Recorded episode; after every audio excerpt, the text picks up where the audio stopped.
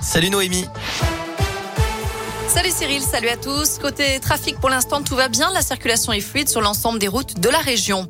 Elle a eu une grosse frayeur pour les proches d'un habitant de Perona dans l'Ain. Son épouse a signalé sa disparition hier, avertie de son absence au travail. Il avait laissé son téléphone et son portefeuille chez lui. Des recherches ont été effectuées avec l'appui de chiens jusqu'à la forêt de Seyon, le long des voies ferrées et aux abords d'un étang notamment. Finalement, l'individu a été retrouvé en fin de journée à Bourg-en-Bresse, sain et sauf.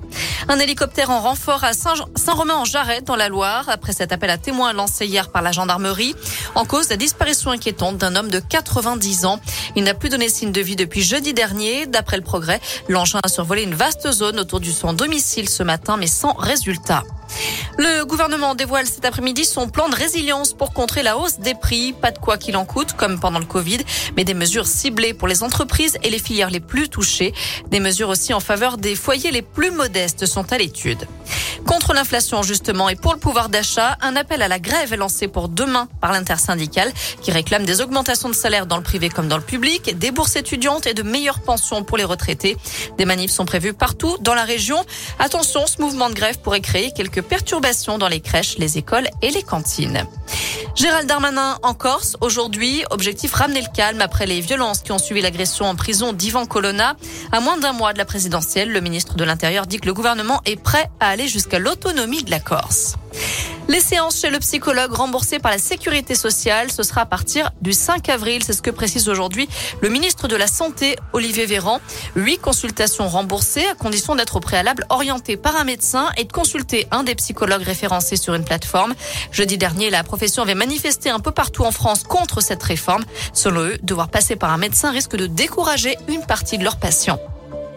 Le don du sang ouvert désormais aux personnes homosexuelles. À partir d'aujourd'hui, l'orientation sexuelle n'est plus un critère pour être autorisé à donner.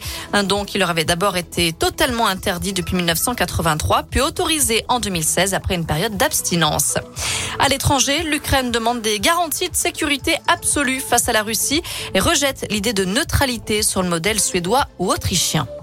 À la page des sports du foot avec la Ligue des Champions à suivre ce soir. Lille affronte Chelsea en huitième de finale retour. Les nordistes avaient, été battus 2-0 à l'aller.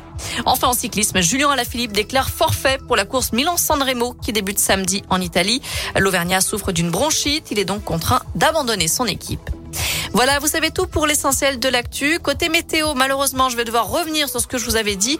Le soleil, ce sera pas pour tout de suite. Hein. On va plutôt rester dans la grisaille aujourd'hui, contrairement aux prévisions de Météo France et Météo Ville.